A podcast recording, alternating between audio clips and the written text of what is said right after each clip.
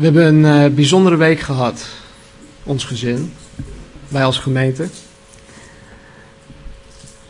Uh, jullie weten vanuit de telefoontjes, de gesprekken, de e-mail, de e-mails die rondgestuurd werden, dat we, ja, dat we nogal schokkend nieuws hebben gekregen over het ongeval met, uh, met Marnie en de fietser, mevrouw Hertog, die nu nog in het ziekenhuis ligt. En um, je zou bijna, of je zou jezelf bijna kunnen afvragen van, heer, waarom? Waarom heeft u niet ingegrepen? Maar wij hebben geleerd om die waarom-vragen niet meer te stellen. Want het heeft geen zin. En wat mensen ons, of waarmee mensen ons nu bemoedigen is, in plaats van dat we waarom vragen, vragen we wat. Heer, wat bedoelt u hiermee? Wat voor bedoeling heeft u hiermee? Heer, wat kunnen wij hieraan toevoegen? Hoe en wat wilt u van mij dat ik doe om hier iets aan bij te dragen? En ik moet zeggen, voordat we contact hebben gekregen met die meneer, dus de echtgenoot van deze vrouw, het is een 70-jarige vrouw. Voordat we contact hadden gekregen, was Marnie, Marnie was er helemaal stuk van. Ik had die man, die man gebeld en die man die was zo ontzettend lief. Hij zei, ik wilde gisteren al contact met jullie krijgen. Maar ja, op een of andere manier heeft de politie pas de dag daarna de gegevens kunnen geven. Maar goed, ik heb hem gesproken. Hij zegt, ik wilde, ik wilde jullie ter, eh, geruststellen dat, um, zodat jullie een goede nachtrust konden krijgen. Want ja, we waren in het ongewisse. We wisten niet of, of ze nog leefde überhaupt. Of, of, we wisten helemaal niks.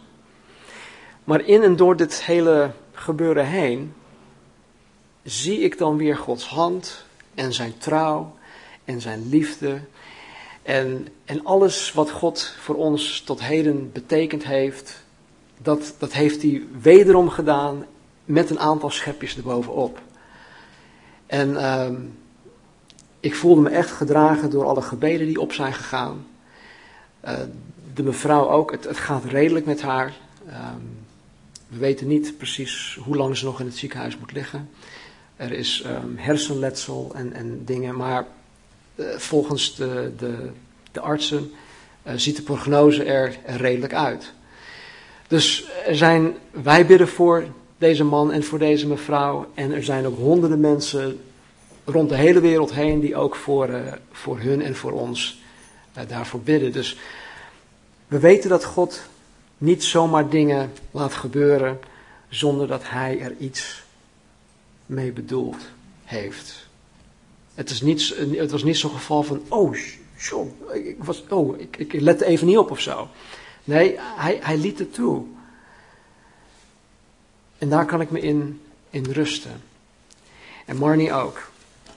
En ik uh, vind het fijn om ja, vanmorgen voor jullie te mogen staan met alle zekerheid dat ik, dat ik geen verhaaltje moet, moet vertellen, maar dat ik met volle overtuiging tegen jullie kan zeggen, God is goed. Punt uit. En hij blijft goed. Zo. Handelingen hoofdstuk 26.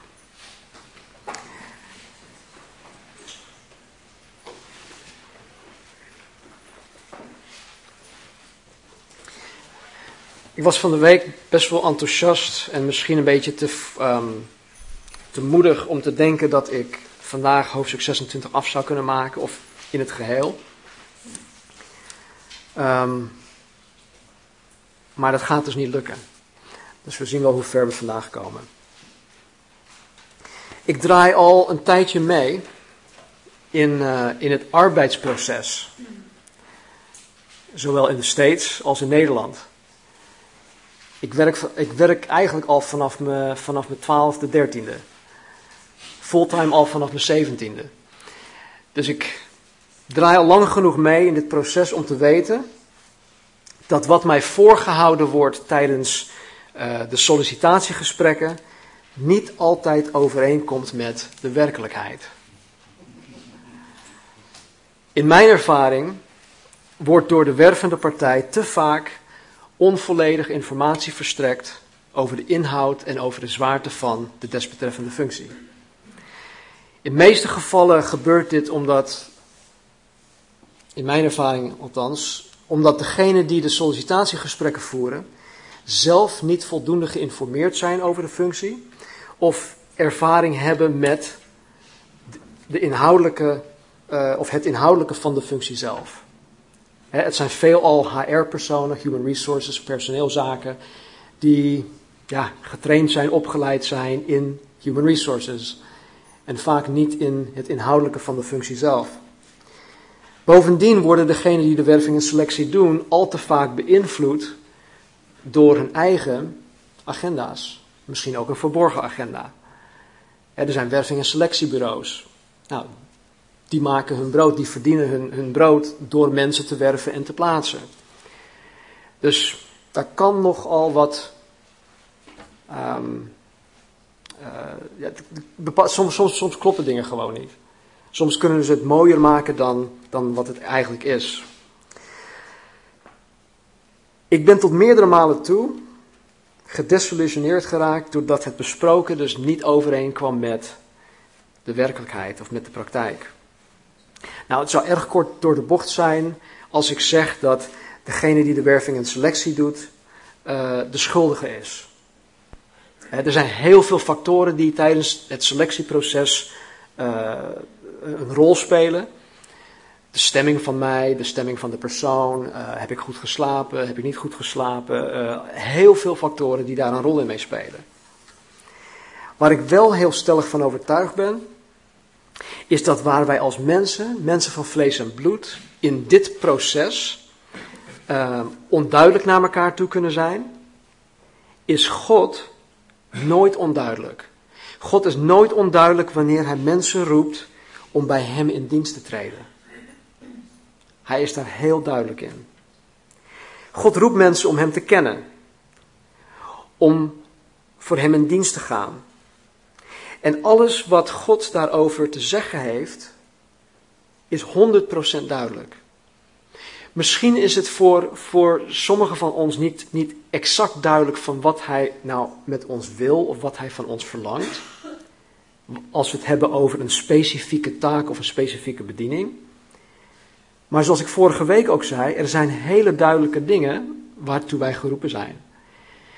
En vandaag in Handelingen 26 zullen we van de apostel Paulus zelf horen waartoe hij door God geroepen was. En we zullen zien of die roeping ook voor ons, anno 2008, van toepassing is. Dus ik vind het voor mezelf een, een, een, ja, een bemoediging om weer te kijken naar, naar Paulus, waartoe hij geroepen is. En om, te, en om dat naast mijn eigen leven neer, neer te leggen. Van joh, klopt dat allemaal wel? En klopt dat ook voor mij? God roept mensen niet alleen om, om, om hun te roepen, maar hij stelt mensen ook in staat om datgene in de praktijk uit te voeren waartoe hij hen geroepen heeft. Veel werkgevers kunnen dat niet. Veel werkgevers die zeggen van, joh, luister, het is een heel dynamisch bedrijf. Nou, dynamisch bedrijf, dat is een andere benoeming voor mensen, we weten niet wat we aan het doen zijn. Om de week verandert het. Uh, die directie, die, uh, dat verandert continu. Nou, ik heb, voor een, ik heb voor een aantal van dit soort dynamische bedrijven gewerkt. Een, een heel duidelijk voorbeeld was uh, een bedrijf waarin anderhalf jaar tijd ik drie verschillende um, directeurs heb, heb, gehad. Dus in anderhalf jaar tijd. En de ene zet zijn visie neer van, joh, we gaan die richting op. Oké, okay, en alle met z'n allen de schouders eronder. Hij gaat weg de volgende dag. Oh nee, we gaan die kant op. Oh, en met z'n allen daar naartoe. Ja, en op een gegeven moment zeggen jongens, bekijken jullie het maar. Dus er is nog wel, nog wel um, onduidelijkheid in, in deze wereld. Maar goed, God is niet onduidelijk daarin. Nou, vorige week zagen we dat Paulus voorgeleid werd voor de stadhouder, voor Festus, voor koning Agrippa, voor Bernice. Het was een gigantisch uh, vertoon van praal en pracht. Iedereen die daar aanwezig was, kwam daar expres om gezien te worden door alle andere mensen. En tussen al deze prominente mensen, tussen al deze vooraanstaande mensen, staat de apostel Paulus daar als gevangene in boeien om zijn verhaal te doen. Festus legde aan Agrippa uit wat de situatie van Paulus was. En vanmorgen pakken we dat dan op in Handelingen hoofdstuk 26. Vader, ik dank u voor uw woord. Heer, dit gedeelte heeft zoveel tot ons te zeggen. Help in ieder van ons om de lessen eruit te halen, Heer, die u voor ons heeft. Open onze ogen, onze harten, open ons verstand, Heer, zodat we alles zullen begrijpen, alles zullen vatten, Heer, wat u voor ons heeft. Dank u wel. In Jezus' naam. Amen. Nou, in vers 1. Daar staat Paulus voor deze menigte.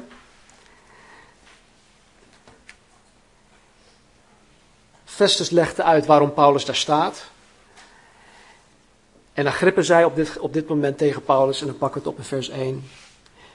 Het is u toegestaan voor uzelf te spreken. Toen strekte Paulus de hand uit en verdedigde zich als volgt. Hij zegt, Paulus zegt, ik acht mijzelf gelukkig, koning Agrippa, dat ik mij heden tegenover u mag verdedigen tegen alles waarvan ik door de Joden beschuldigd word. Vooral omdat ik weet dat u kennis hebt van alle gewoonten en geschilpunten die er onder de Joden zijn. Daarom vraag ik u geduldig naar mij te luisteren. Tot zover. Paulus zegt dat hij zichzelf gelukkig acht. Hij acht zichzelf gezegend, verblijd eigenlijk, dat hij eindelijk zijn verhaal mag houden bij iemand die kennis van zaken heeft. Hij zegt, yes, Agrippa weet waar ik mee zit. Hij weet, hij kent mijn verhaal. Hij zal me begrijpen. Deze Agrippa, die zelf half Joods was, studeerde de Joodse leer. Hij studeerde de Joodse gebruiken, de Joodse geschiedenis. Hij had veel kennis van de Joodse godsdienst en van het Joods volk. Hij was een kenner. Paulus dacht zeker dat wegens zijn kennis van het Jodendom, dat Agrippa tot geloof zou komen. Want als we zometeen zijn, zijn getuigenis zullen gaan horen, dan richt hij zijn getuigenis direct op koning Agrippa. En het mooie daarvan is, hij spreekt tot Agrippa, maar het overspoelt de rest van de mensen natuurlijk ook. Wel nu, zegt hij in vers 4. Mijn leven van jongs af, zoals ik dat van het begin af aan onder mijn volk in Jeruzalem geleid heb, is bij al de Joden bekend. Met andere woorden, iedereen weet, dus ook mijn aanklagers Agrippa, wie ik ben. Iedereen weet hoe ik geleefd heb van jongs af aan. Niemand kan daar iets tegen zeggen. Ze kennen mij allemaal. Vers 5, want zij weten van mij vanuit het verleden, wilden ze het maar getuigen, dat ik geleefd heb volgens de meest nauwgezette richting van onze godsdienst, namelijk als fariseer. En nu sta ik hier en word geoordeeld over de hoop op de belofte die door God aan de Vader gedaan is. Hetgeen onze twaalf stammen hopen te bereiken door voortdurend, nacht en dag God te dienen. Om deze hoop, koning Agrippa, word ik door de Joden beschuldigd.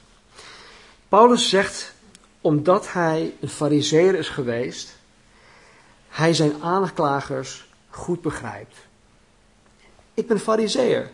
Zij zijn ook fariseers. Sommigen zijn Sadduceeën. Ik weet, ik weet hoe zij denken. Ik begrijp hun. Ook zegt hij hiermee dat zij hem ook moeten begrijpen. Juist zij. Wij denken hetzelfde. Ook zij moeten mij geloven. Zij moeten mij geloven omdat, omdat hij, hij weet waar hij het over heeft.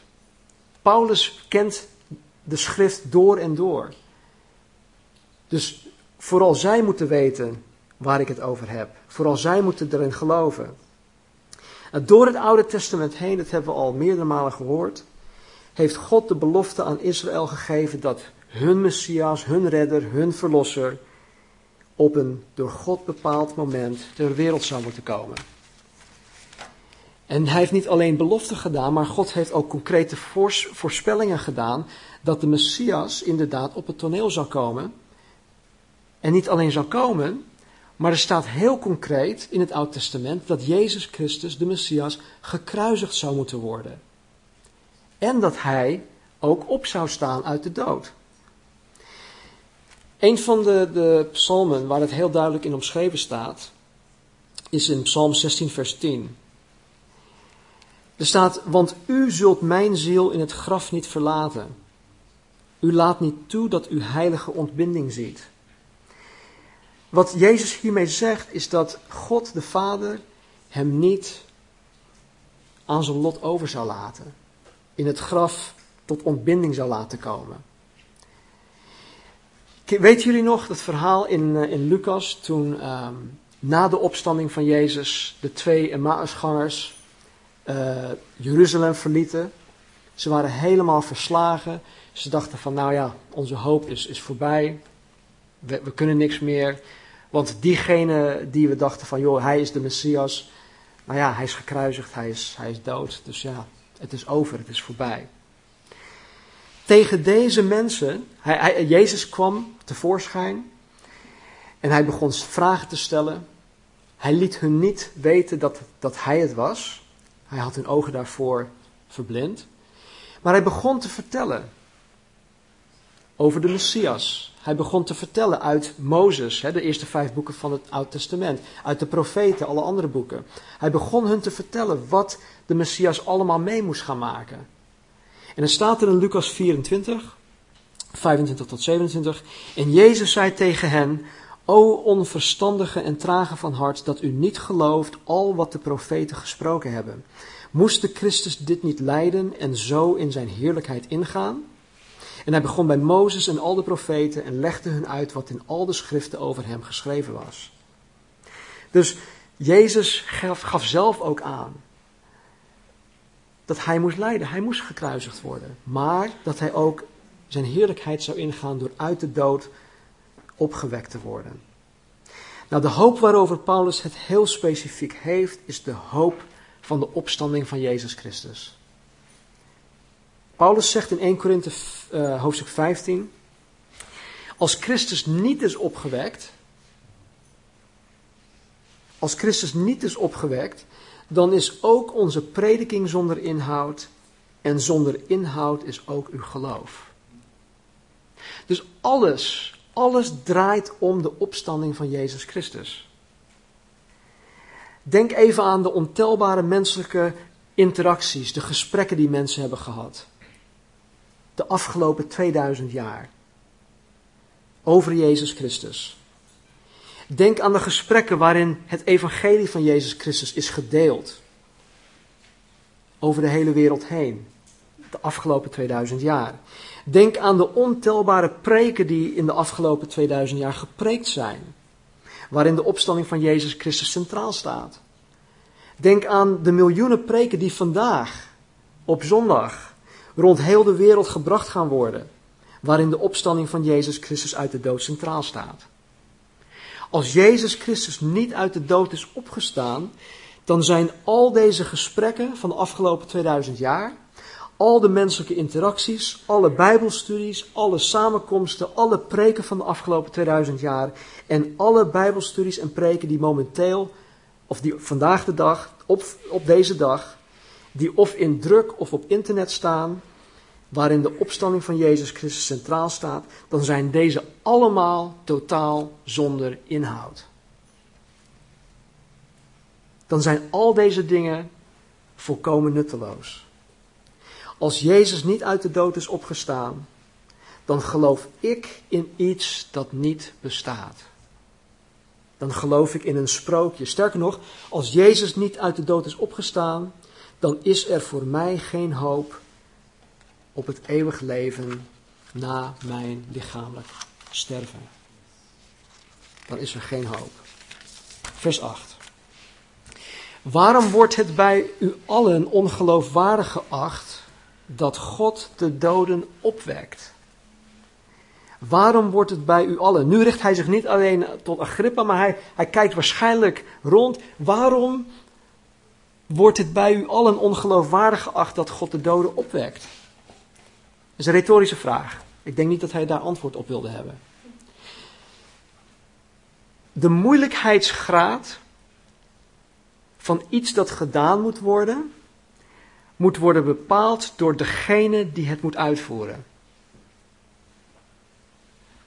Ja, de moeilijkheidsgraad van iets dat gedaan moet worden, moet worden bepaald door degene die het moet uitvoeren. Bijvoorbeeld, was het voor de aannemers moeilijk om dit mooi gebouw te bouwen? Ook een retorische vraag. Als de gemeente Haarlemmermeer deze klus zou hebben uitbesteed aan een groep getrainde chimpansees, dan zou het inderdaad een hele moeilijke klus voor hun geweest zijn, zelfs onmogelijk. Maar dat was dus niet het geval. De gemeente Haarlemmermeer heeft het uitbesteed aan getrainde, ervaren, bekwame vakmensen. Deze mensen hebben dit aangenomen.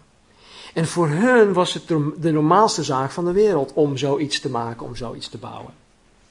Dat is hun vak, dat is hun werk. Dus voor hun was het, geen, was het niet moeilijk. En zo is het ook met God. Wanneer God degene is die iets uitvoert, dan is de kwestie van moeilijkheidsgraad absurd. Er is bij God geen sprake van moeilijk of onmogelijk. Want de Bijbel leert ons dat bij God alles mogelijk is. Alles is bij God mogelijk. De God van de Bijbel is de schepper van hemel en aarde. We zeggen dat wel vaak en we zeggen dat misschien soms ook zonder dat we echt bewust zijn van wat dat eigenlijk inhoudt. De schepper van hemel en aarde. Hij heeft onder andere de Melkweg met haar 400 miljard sterren op zijn plaats gezet.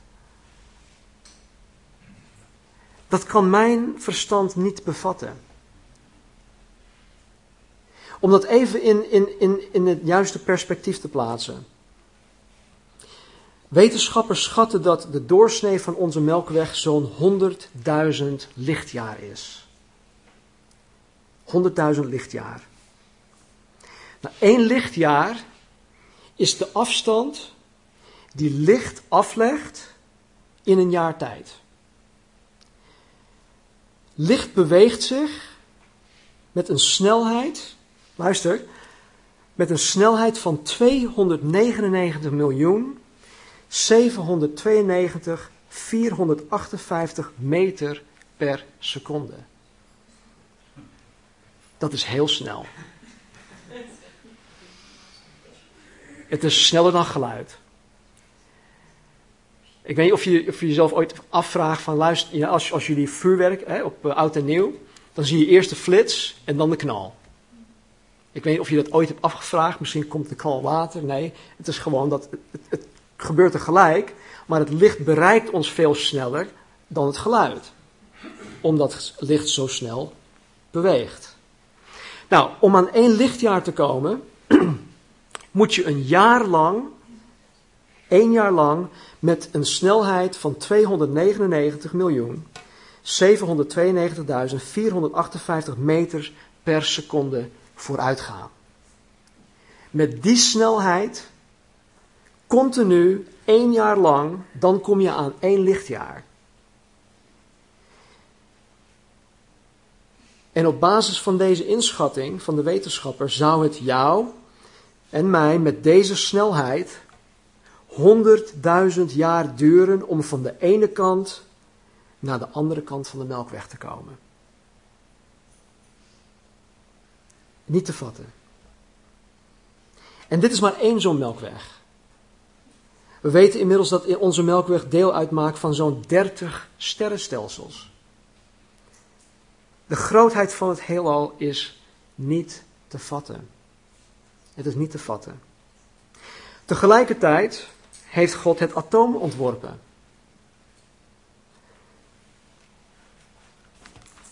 En correct me if I'm wrong, Jim, maar ik geloof dat de atomen de kleinste deeltjes zijn die er bestaan. De kleinste atoom is het waterstofatoom.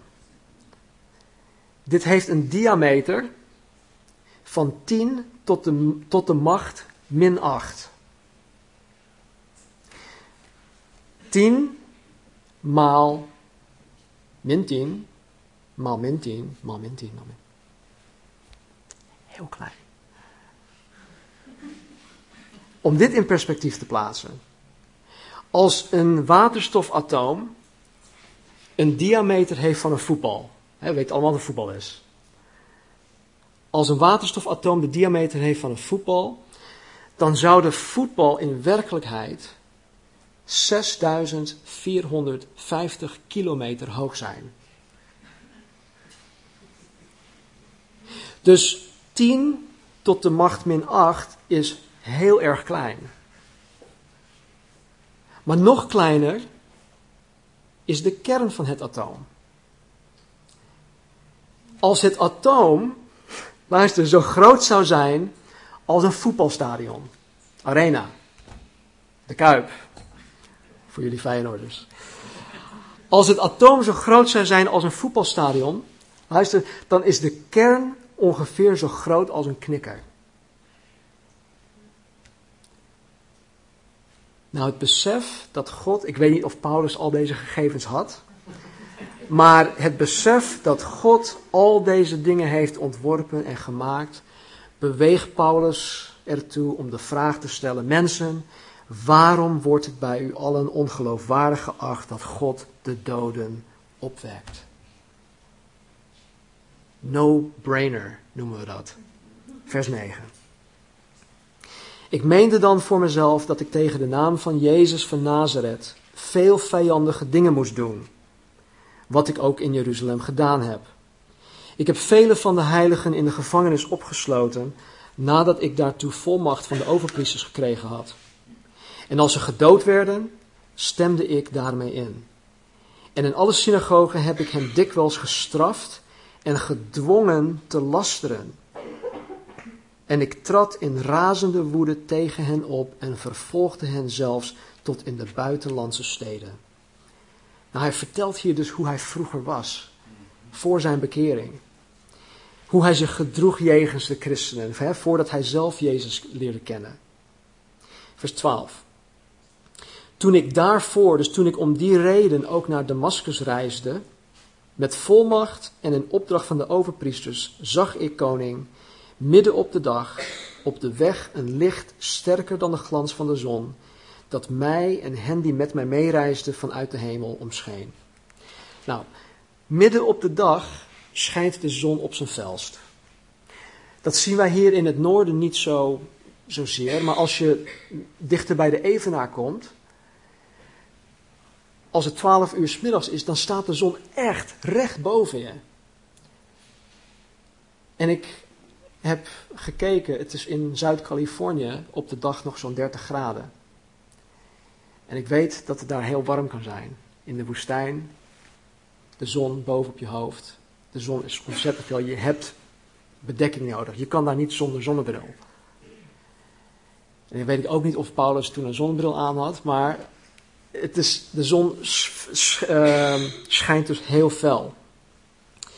Maar goed, hij zegt dus dat, dat een licht dat sterker dan de glans van de zon tevoorschijn kwam.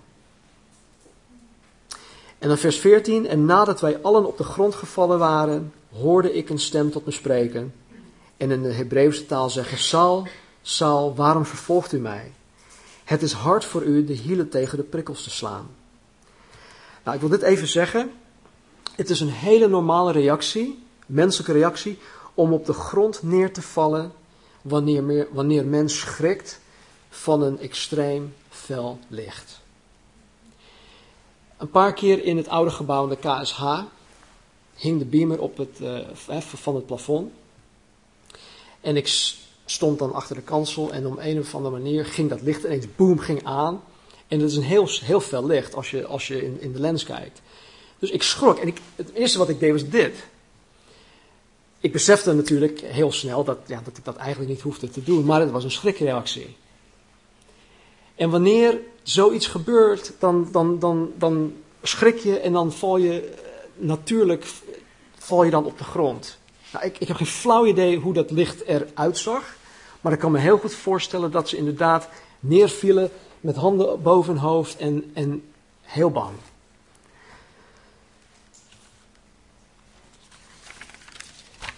Zij vielen op de grond. Nou, Jezus spreekt Paulus hier aan met heel veel tederheid. Sta hier even bij stil, hè. Paulus is de gemeente aan het vervolgen. Hij heeft ervoor gezorgd dat christenen gedood werden. Dat christenen in de gevangenis opgesloten werden.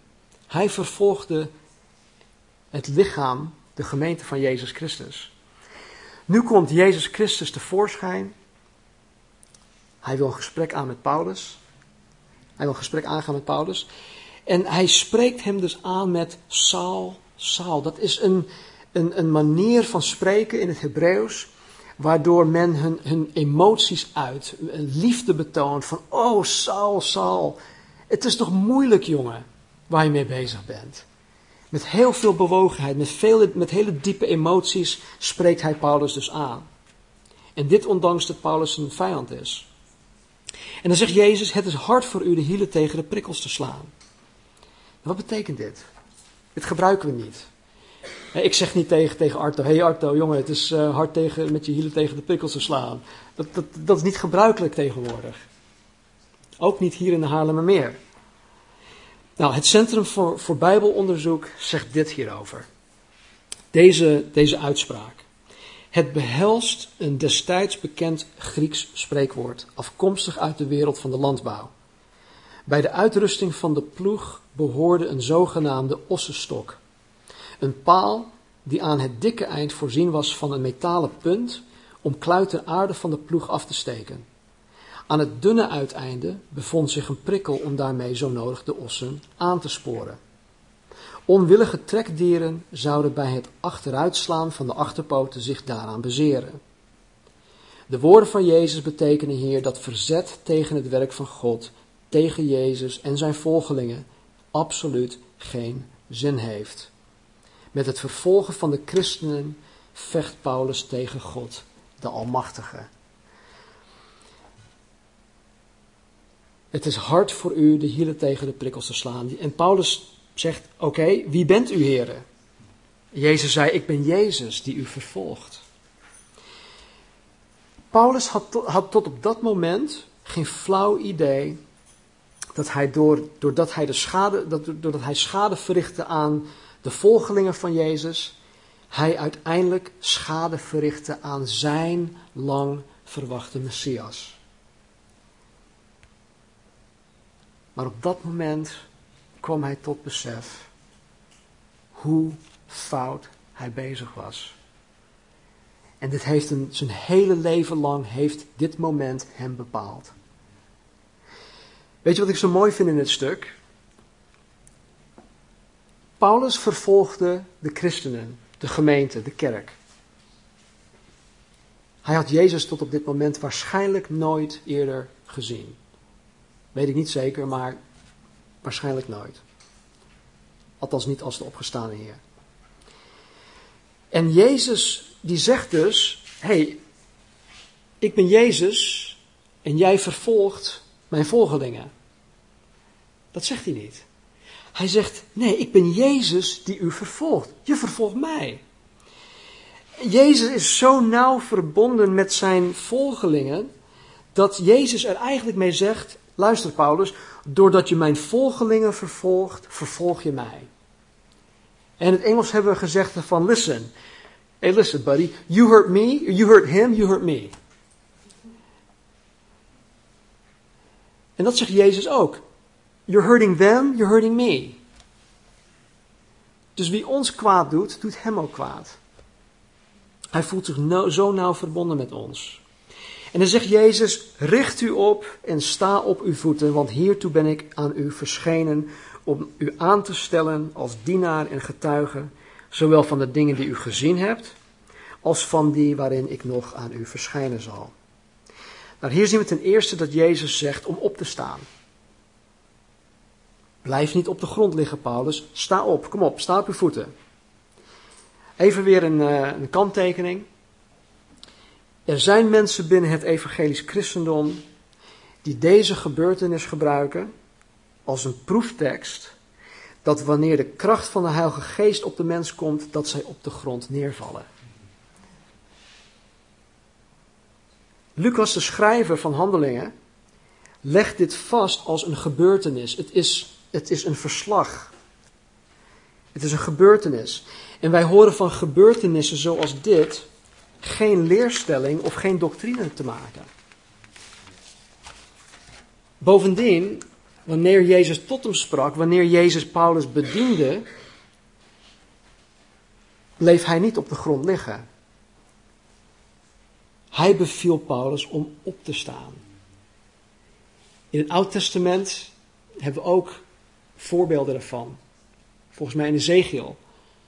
De Heilige Geest kwam heel zwaar op, op, op uh, de, de, de, de, priesters en, en ze vielen neer en, en de Geest richtte hun op. Kom op jongens, sta op. Sta op je voeten. Nou, als je zeker wil stellen of iets wat je, wat je meemaakt of iets wat, wat, wat gebeurt, stel dat je naar een andere gemeente gaat en je ziet dingen gebeuren. Als je zeker wil stellen of iets nou wel of niet bijbels is, als je zeker wil stellen of iets nou wel of niet van God is, dan is er een hele goede vuistregel. Stel jezelf drie vragen. Is dat te zien in het leven van Jezus? Met andere woorden, Matthäus, Marcus, Lucas, Johannes, zien we deze gebeurtenissen in het leven van Jezus. Doet Jezus het? Leert hij het? Maakt hij het zelf ook mee? Dat is vraag nummer één. Tweede vraag is, komt het tot uiting in handelingen? We hebben heel veel uitingen van de Heilige Geest gezien in handelingen tot nu toe. Dus komt het tot uiting in handelingen? En de laatste vraag is, wordt het onderwezen in de brieven? Wordt het onderwezen in de brieven van Paulus? Wordt het onderwezen in de brieven van Johannes, van Petrus, van Jacobus? Dus om te bepalen of iets nu wel of niet van God is, stel je de vraag: is het te zien in het leven van Jezus? Komt het tot uiting in handelingen? Wordt het onderwezen in de brieven? Vers 16. Richt u op, sta op uw voeten, want hiertoe ben ik aan u verschenen om u aan te stellen als dienaar en getuige van zowel of zowel van de dingen die u gezien hebt als van die waarin ik nog aan u verschijnen zal. Jezus is aan Paulus verschenen om hem te roepen. Om hem te roepen om hem in zijn dienst te nemen. Jezus is op dat moment een soort recruiter. Een, hij is werving en selectie aan het doen. En hij had Paulus op het oog. Hij zei: Die moet ik hebben. Jezus was op dat moment een headhunter.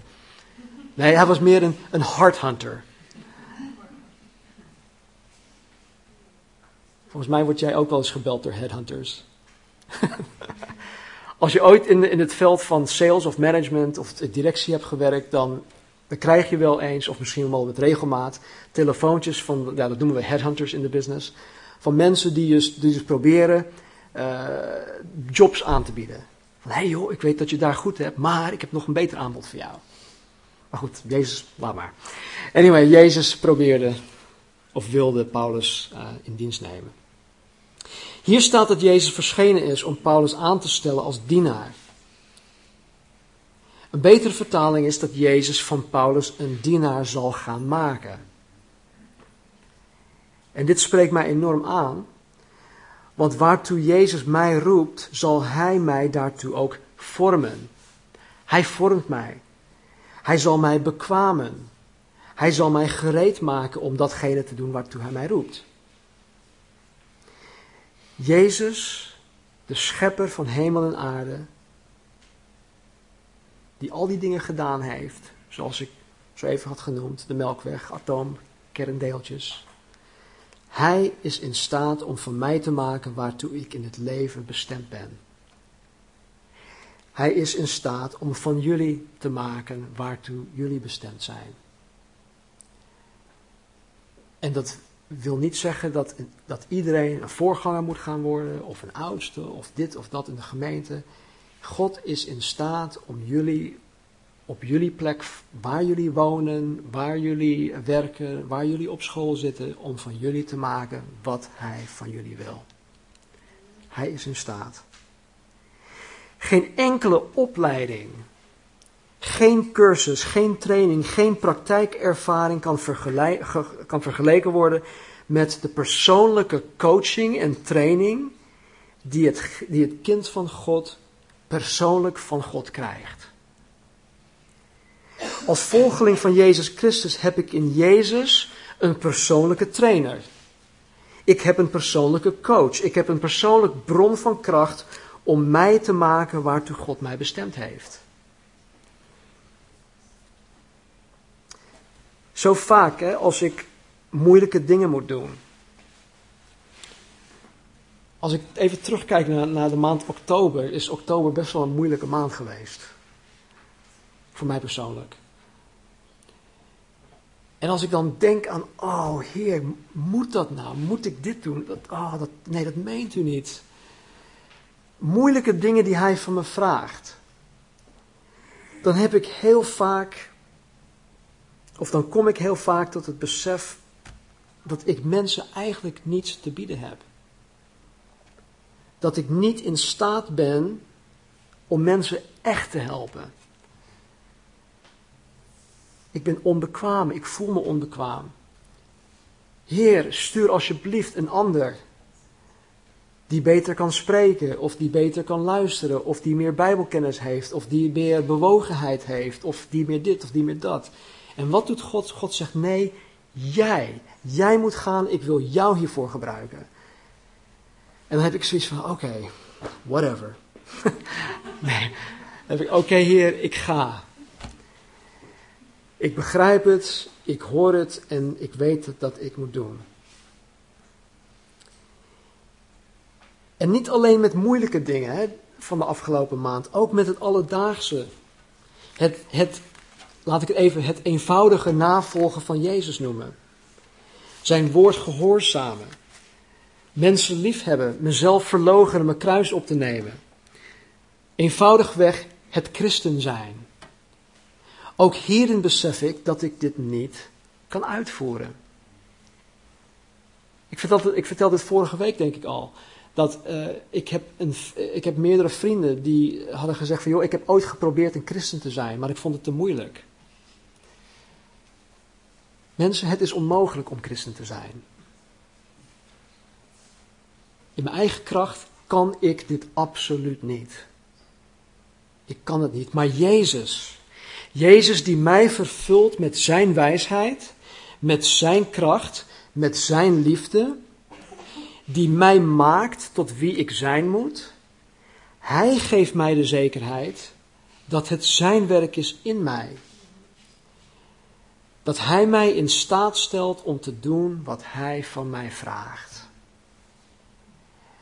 En hoe moeilijk oktober 2008 ook voor mij was geweest, Elke keer, elke situatie kwam Jezus mij niet alleen tegemoet, maar hij overtrof al mijn verwachtingen. En dat is, dat is iets dat, ja, niemand hier op aarde kan, kan dat waarmaken. Niemand kan mij dat geven. Niemand is in staat om, om jullie dat te geven, alleen Hij. Hij gebruikt mensen om elkaar te steunen. Maar uiteindelijk is Hij degene die een persoonlijk ontwikkelingsplan heeft voor een ieder van ons afzonderlijk. En Hij is als persoonlijke trainer, als persoonlijke coach dag en nacht aan onze zij om ons te vormen, ons te bekwamen, ons te maken naar datgene wat hij wil. Nou, ook is Paulus geroepen om getuige te zijn. Getuige te zijn van de dingen die hij gezien heeft en van de dingen die Jezus hem in de toekomst nog zal laten zien. Het is de taak van een getuige. stel dat we hier in de rechtszaak, in de rechtszaal waren. Ik word als getuige geroepen om naar voren te komen. Dan is het mijn taak om mijn getuigenis af te leggen. Met andere woorden, gewoon te vertellen wat ik heb ervaren of wat ik heb waargenomen. Het is mijn taak niet als getuige om op de rechterstoel te zitten. Om mensen te oordelen of veroordelen. want vele christenen, die zitten wel op de rechterstoel. Met hun vinger. Dus kijk je aan van oeh, dat mag je niet doen. Oeh, God gaat je straffen. God roept ons niet om op de rechterstoel te zitten. God roept ons om getuige te zijn. Dus het getuige zijn is eigenlijk heel simpel. Je vertelt mensen over Jezus, wat Hij je tot nu toe heeft laten zien, wat je met Hem meemaakt samen, hoe Hij je leven heeft veranderd, hoe Hij je leven heeft verrijkt, hoe Hij je leven heeft gegeven. Je deelt dat met andere mensen. En natuurlijk deel je ook met mensen hoe zij Jezus kunnen leren kennen, hoe zij kunnen ontvangen wat jij ontvangen hebt. Het is ontvangen en uitdelen. Ontvangen en uitdelen. Getuigen zijn. De Bijbel zegt dat God die in de gelovigen een goed werk begonnen is, het zal voltooien. God doet geen half werk. God geeft het nooit op. Hij zet het door totdat hij klaar is. God maakt zijn werk in de gelovigen helemaal af. Ik ben van nature ben ik iemand die, die niet alles afmaakt. Ik denk dat sommigen van jullie daar, je daar ook in kunnen vinden. Maar gelukkig is God iemand die het wel afmaakt. Hij is de voleinder van ons geloof. God roept in ieder van ons om Hem te dienen.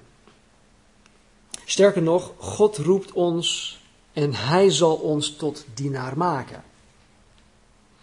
En misschien heb je vanmorgen zoiets van, joh stem, het klinkt allemaal leuk, maar ik wil zijn dienaar helemaal niet zijn. Ik ken hem niet eens. Dus waarom zou ik hem willen dienen? Nou, dat is een hele gezonde en logische instelling. Helemaal goed. Als je hem niet kent, waarom zou je hem willen dienen? Ik ben het helemaal met je eens. Toen Marnie en ik elkaar 27 jaar geleden voor het eerst ontmoetten, toen was ik helemaal verliefd op Marnie. Ik had er op dat moment, ik was 17, zij was 15, ik had er op dat moment al misschien willen trouwen. Zo, zo verliefd was ik op haar. Maar zij, die is, zij is een stuk slimmer dan, dan ik, dan, dan mij. Die zou waarschijnlijk gezegd hebben van nee Stan, joh, ik ken je amper. Dat is logisch. Waarom zou ze zeggen, ja oké, sign me up. Ze is wel blond. maar, maar,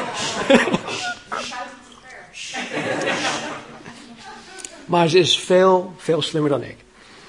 Nou, het is dus logisch. Stan, ik ken je amper. Ik ga natuurlijk niet in het huwelijksbootje met jou. Hallo. En dus ook voor ons, als wij God niet kennen, dan zouden wij ook geen dienaar willen zijn van Hem. En daarom nodigt God je vanmorgen ook uit om kennis met Hem te maken. Om kennis te maken met de Schepper van hemel en aarde.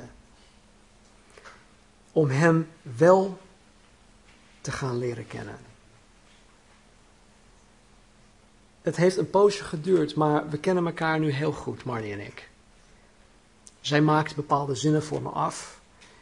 Ze heeft maar een half woord nodig en ze weet precies waar ik naartoe wil gaan, wat ik nodig heb, noem maar op. En, en het is wederzijds. Het heeft 27 jaar geduurd om ons tot dit punt te brengen. Mensen die ons huwelijk nu zien, denken van, oh wauw, jullie huwelijk is waarschijnlijk altijd zo geweest. Nou nee. En daarom willen we ook in onze doordeweekse samenkomst het huwelijk onder de loep nemen. God heeft een blauwdruk voor het huwelijk gemaakt. En een goed huwelijk komt niet zomaar tot stand. Het vergt inspanning, het vergt relatie, het vergt zelfverloochening. Het, het, vergt heel veel. En dat willen we de komende, hè, vanaf 12 november willen we dat de komende 6 à 8 weken met elkaar doornemen. Jezus heeft geen spoedcursus ontwikkeld voor het maken tot een dienaar. Het is een levenslange samenwerkingsverband tussen jou en de schepper van hemel en aarde. God, die de beste werkgever in het heelal is, wil jou in dienst hebben. Hij is er vanmorgen om jullie te recruteren.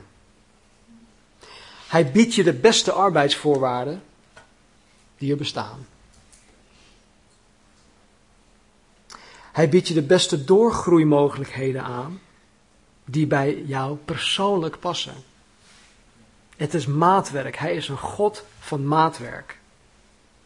Hij biedt zichzelf aan om jou persoonlijk te trainen, om jou persoonlijk te coachen, om jou persoonlijk op sleeptouw te nemen als het ware, om je te brengen waar je wezen moet. En hij heeft het beste toekomstperspectief voor jou. Beter zelfs dan dat je zelf voor mogelijk houdt. Het is aan jou om zijn aanbod te accepteren of niet. Misschien ervaar je dit als de eerste of het eerste sollicitatiegesprek. In de praktijk krijg je dan een tweede, soms ook een derde gesprek. En dan teken je. Hoe je dit ook ziet vanmorgen. Het is en het blijft aan jou om zijn aanbod te accepteren of niet. Laten we bidden. O Heer, dank u wel. Dank u voor wie u bent. Heer, u verandert nooit. U bent en blijft goed. U bent en blijft trouw. Heer, ik heb zoveel werkgevers gehad. Maar Heer, er is geen enkele werkgever, Heer, die, die zo goed is als u, Heer. En Heer, de relatie die ik nu met u heb, Heer, is niet meester-knecht. Het is vader-zoon.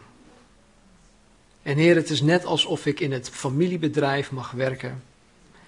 Heer, mag meedenken, mag doorgroeien, mag meedoen, mag meegenieten.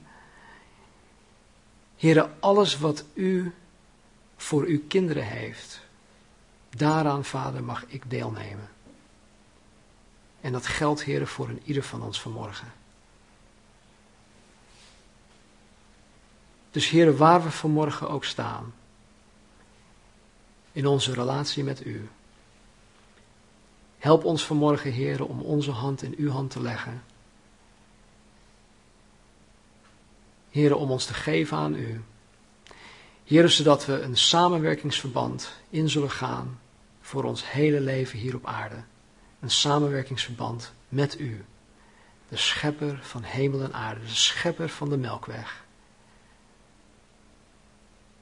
De schepper van de kleinste kerndeeltjes. Heren, wij achten het niet ongeloofwaardig, Vader, dat U de doden uit de dood opwekt. Heren, verstandelijk weten we dat. En misschien denken we vanmorgen, ja, maar ik weet dat wel. Maar zou Hij dat ook wel voor mij doen? Uiteindelijk ben ik dit of ben ik dat. Uiteindelijk schiet ik zo tekort. Uiteindelijk heb ik zoveel fouten gemaakt. Vader, u bent hier vanmorgen. En dat zullen we ook zien in deel 2 volgende week, heren. Dat u hier bent om ons tot u te nemen, om uw liefdevolle armen om ons heen te slaan. En Heer, om in ons oor te fluisteren dat u van ons houdt. En dat u ons vergeving van zonde wil geven. Dat u alle schuldgevoelens weg wil nemen. Dat we met een zuiver geweten deze ruimte vanmorgen kunnen verlaten.